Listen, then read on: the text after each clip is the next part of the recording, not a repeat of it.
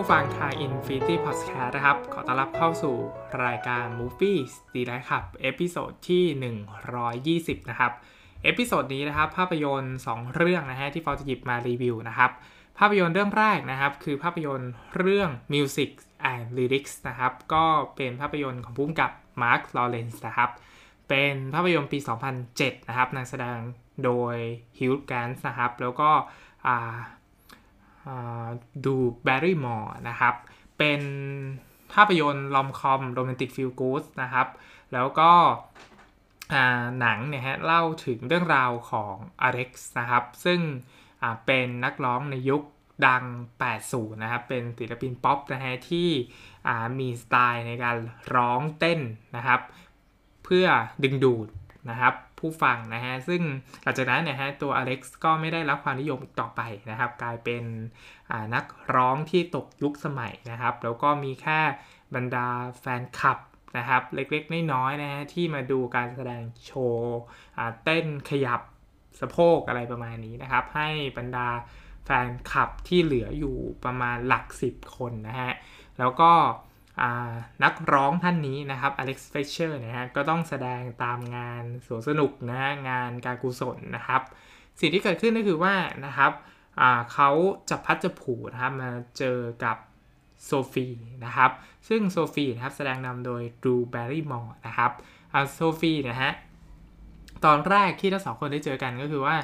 โซฟีนะครับมาเป็นคนรดน้ำต้นไม้นะครับ ให้ที่คอนโดของอเล็กซ์นะครับ แล้วก็มีพรสวรรค์ทางด้านแต่งเพลงนะฮะก็คืออสามารถที่จะต่อเพลงได้อย่างแบบไหลลื่นนะครับทำให้เขานะฮะตัดสินใจนะครับทำงานร่วมกับอเล็กซ์นะครับก็คือโดนอเล็กซ์นะฮะดึงดึงเข้ามาเพื่อที่จะแต่งเพลงนะครับ ก็ต้องบอกว่าตัวโซฟีนะครับเป็น นางเอกของเรื่องนะฮะเป็นคนที่มีพรสวรรค์ใน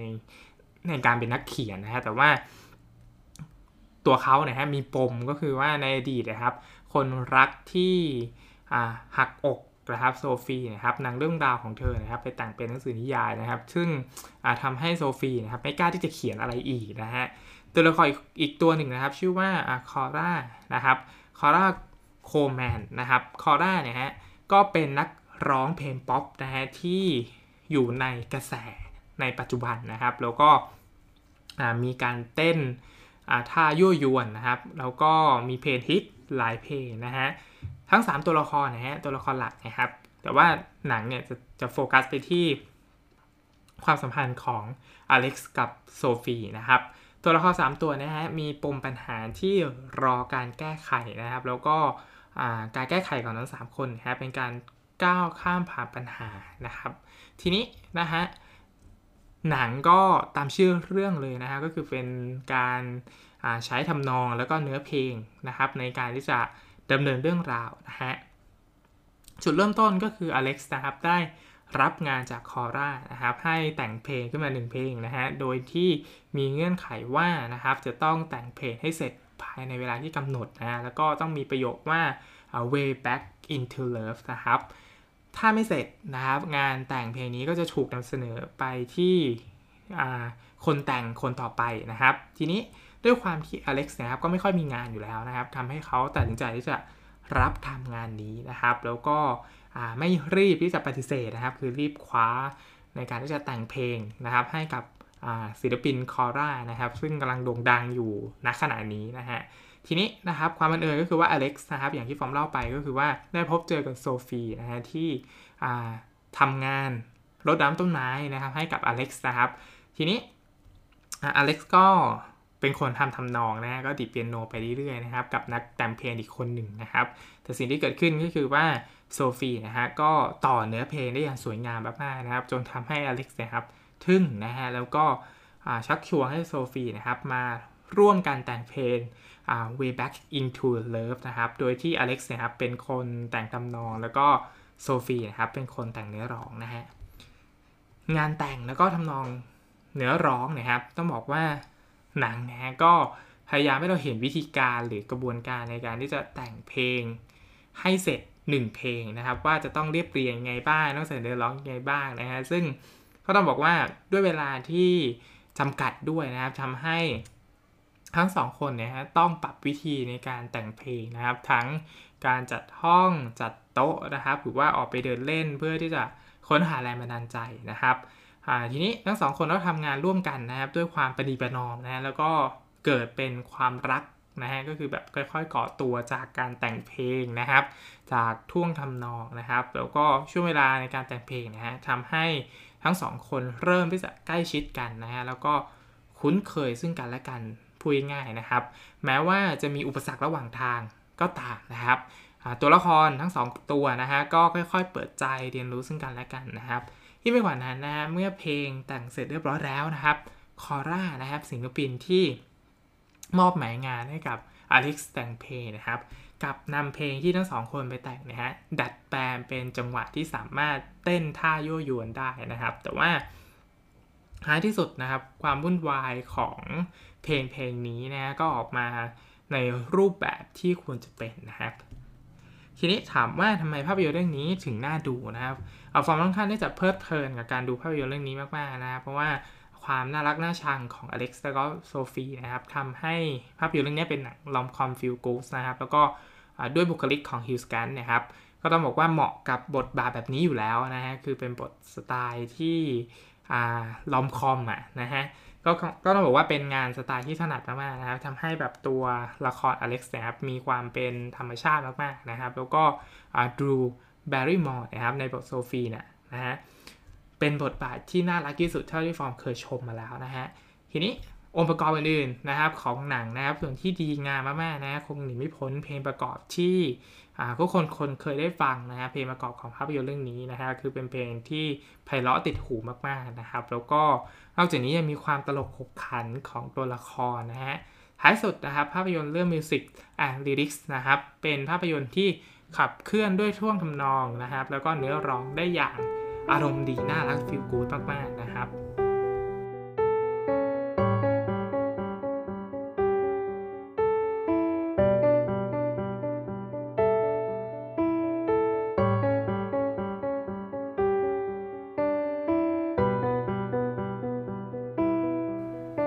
าพยนตร์เรื่องที่ 2 นะครับ คือภาพยนตร์เรื่อง The Fight Bus นะครับ ของพุ่มกับสไปรีนะครับ เป็นภาพยนตร์ปี 2020 นะครับ ภาพยนตร์เรื่องนี้นะครับ เป็นหนังสงครามนะครับ ที่ยึดโยงด้วยประเด็นผิวสีนะครับ ซึ่งพุ่มกับสไปรีนะก็ถนัดในการที่จะทำภาพยนตร์สะท้อนนะครับ ปัญหาของ คนผิวสีในสหรัฐอเมริกานะครับ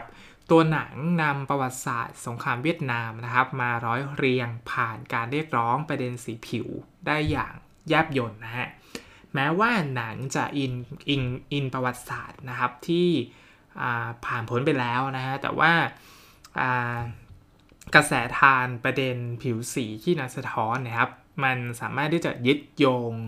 เพื่อกลับมาให้ตัว ภาพยนตร์ค่อนข้างที่จะสดใหม่อย่างเข้ากันนะฮะเราค่อนข้างชอบมากนะฮะที่หนังเลือกนำเสนอผ่านวิธีการตามหาขุมทรัพย์นะครับ ด้วยรูปแบบประจนภัยนะครับ การตามล่าหาขุดทองนะครับ แล้วก็ตามหากระดูกของเพื่อนร่วมสงครามนะฮะของหัวหน้าหน่วย นะครับสไตล์หนังของพุ่มกับสไปรีนะครับมันจะเป็นการสืบสีประเด็นปัญหาผิวสีที่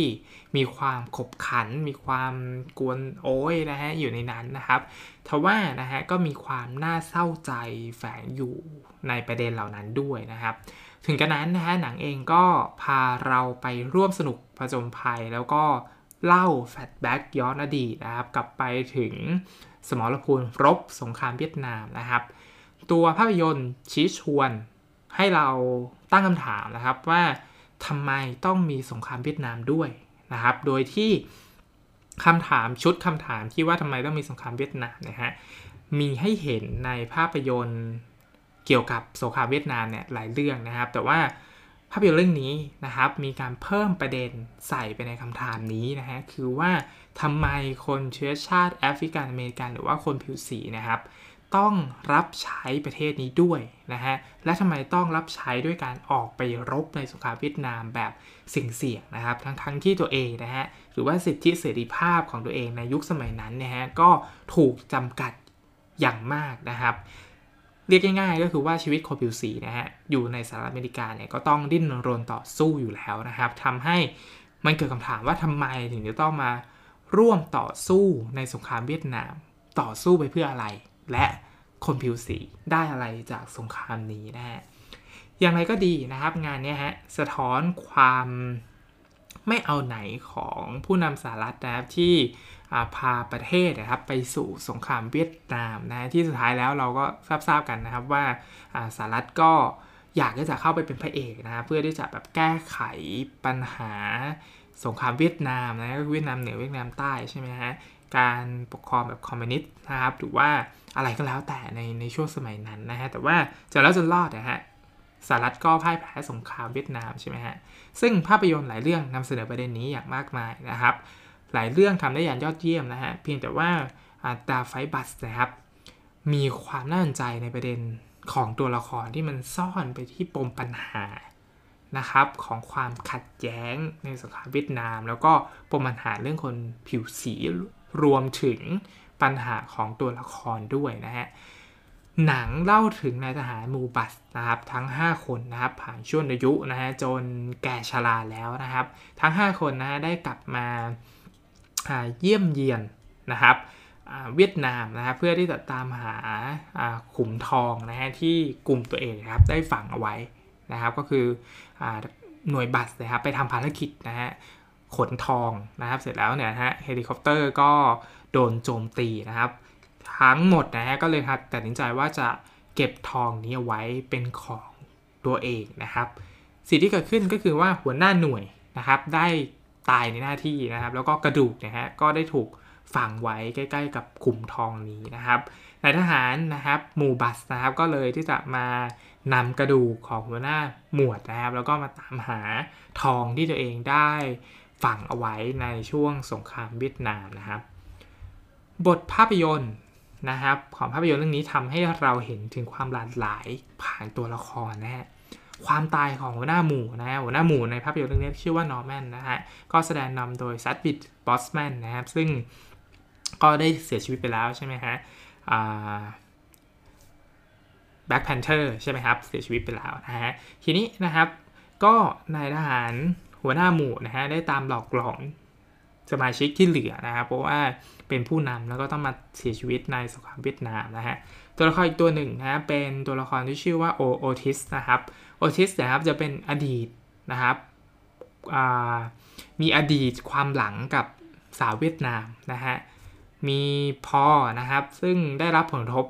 อย่างมากเลยนะครับ หลังสงครามเวียดนามจนแทบไม่จะคุมสติไม่ได้นะฮะ เอ็ดดี้นะครับอยู่ในสถานะที่เป็นนักธุรกิจที่ล้มละลายนะครับ แล้วก็เมลวินนะฮะเป็นชายชรานะครับที่มีโรคนะฮะแล้วก็ร่างกายอ้วนท้วนนะฮะคือเดินแค่ไปจะไม่ค่อยไหวแล้วจะต้องมาแบกทองอะไรอย่างเงี้ยนะฮะซึ่ง dialogue ของหนังก็พาเราไปเข้าใจความรู้สึกเบื้องหลังของตัวละครทั้งหมดนะครับ ถึงสภาพจิตใจของตัวละครว่า ผ่านอะไรมาบ้าง มีบาดแผลอะไรในใจบ้าง แล้วก็ต้องการที่จะปลดปล่อยปมความรู้สึกของตัวเองนะครับ ให้หลุดพ้นจากสงครามเวียดนามนะฮะซึ่งนักแสดงทั้งหมดนะครับ แสดงเข้าถึงอารมณ์ได้อย่างยอดเยี่ยมนะฮะภาพยนตร์ถามว่าภาพยนตร์มีขนาดยาวเท่าไหร่นะครับ ต้องบอกว่าภาพยนตร์เรื่องนี้ยาวมากนะฮะมีความยาวประมาณ 2 ชั่วโมงครึ่งนะครับ ซึ่งตัวภาพยนตร์เนี้ย ด้วยความยาว 2 ชั่วโมงครึ่งเนี่ยทำให้หนังเนี่ยใส่รายละเอียดแล้วก็เล่าเรื่องได้แบบค่อยเป็นค่อยไปฮะคือไม่รีบที่จะดูสรุปนะฮะครึ่งแรกของหนังจึงเป็นเหมือนการปฐมบทนะครับแฟลชแบ็กย้อนเหตุการณ์นะครับทำให้เราที่เป็นคนดูสัมผัสถึงบาดแผลทางจิตใจนะครับรอยแผลความกลทุกข์แล้วก็ภาพฟุตเทจเหตุการณ์จริงนะครับผสมกันด้วยนะถึงความทุกข์ของคนเวียดนามนะครับที่เขาต้อง ผ่านช่วงสงครามเวียดนามนะครับ รวมถึงสภาพจิตใจของตัวละครด้วยนะครับ ปูแบ็กกราวไปนะครับว่า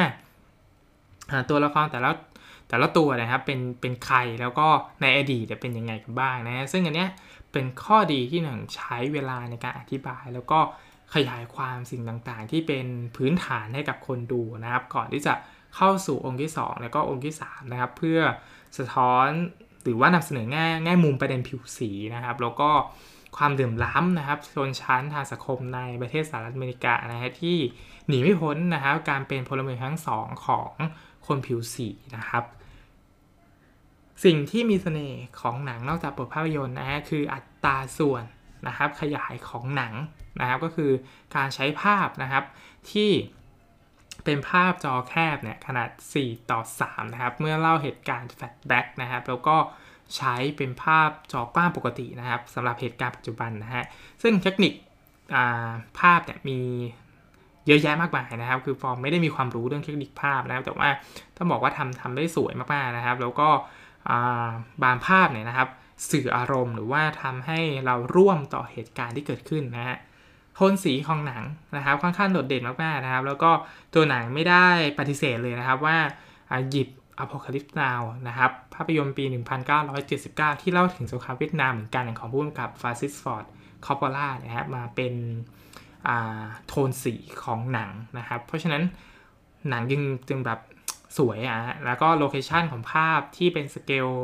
มุมกว้างเนี่ยสวยมากๆนะครับ เราได้เห็นธรรมชาติของประเทศเวียดนามนะครับ มุมกล้องหลาย ๆ มุมกล้องนะครับ ที่หนังเลือกใช้มีพลังมากๆนะครับ แล้วก็มีความสวยงามของ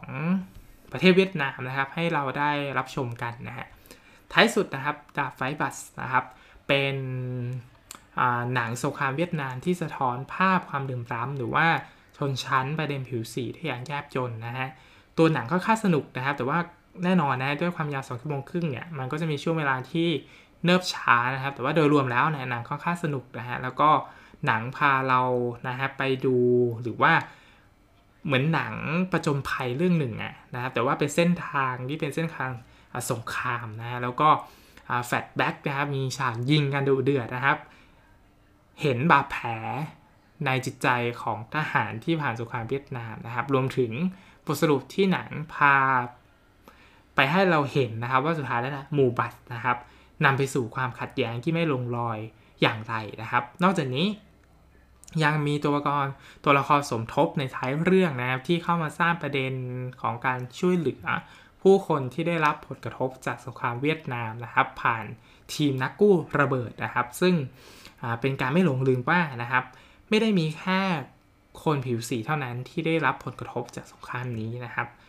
แต่มีคนอื่นๆที่ได้รับผลกระทบจากสงครามนี้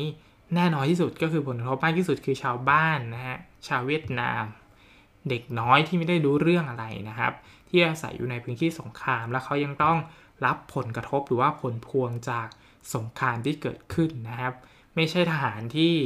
เข้ามาร่วมรบในสงครามนี้แต่อย่างใดอะไรประมาณนี้นะครับ ซึ่งตัวหนังเนี่ยก็ใส่ประเด็นนี้เข้าไปแล้วมันรู้สึกว่ามันกลมกล่อมแล้วมันสนุกมากๆเลยนะครับสำหรับภาพยนตร์เรื่องนี้ก็แนะนำให้คุณผู้ฟังลองลองไปดูกันนะครับภาพยนตร์เรื่องนี้อยู่ใน Netflix นะครับสำหรับ MDC episode นี้นะครับ ขอจบ รายการไว้เพียงเท่านี้นะครับ แล้วพบกันใหม่ใน episode หน้า ขอให้รับชมภาพยนตร์อย่างมีความสุขนะครับ สวัสดีครับ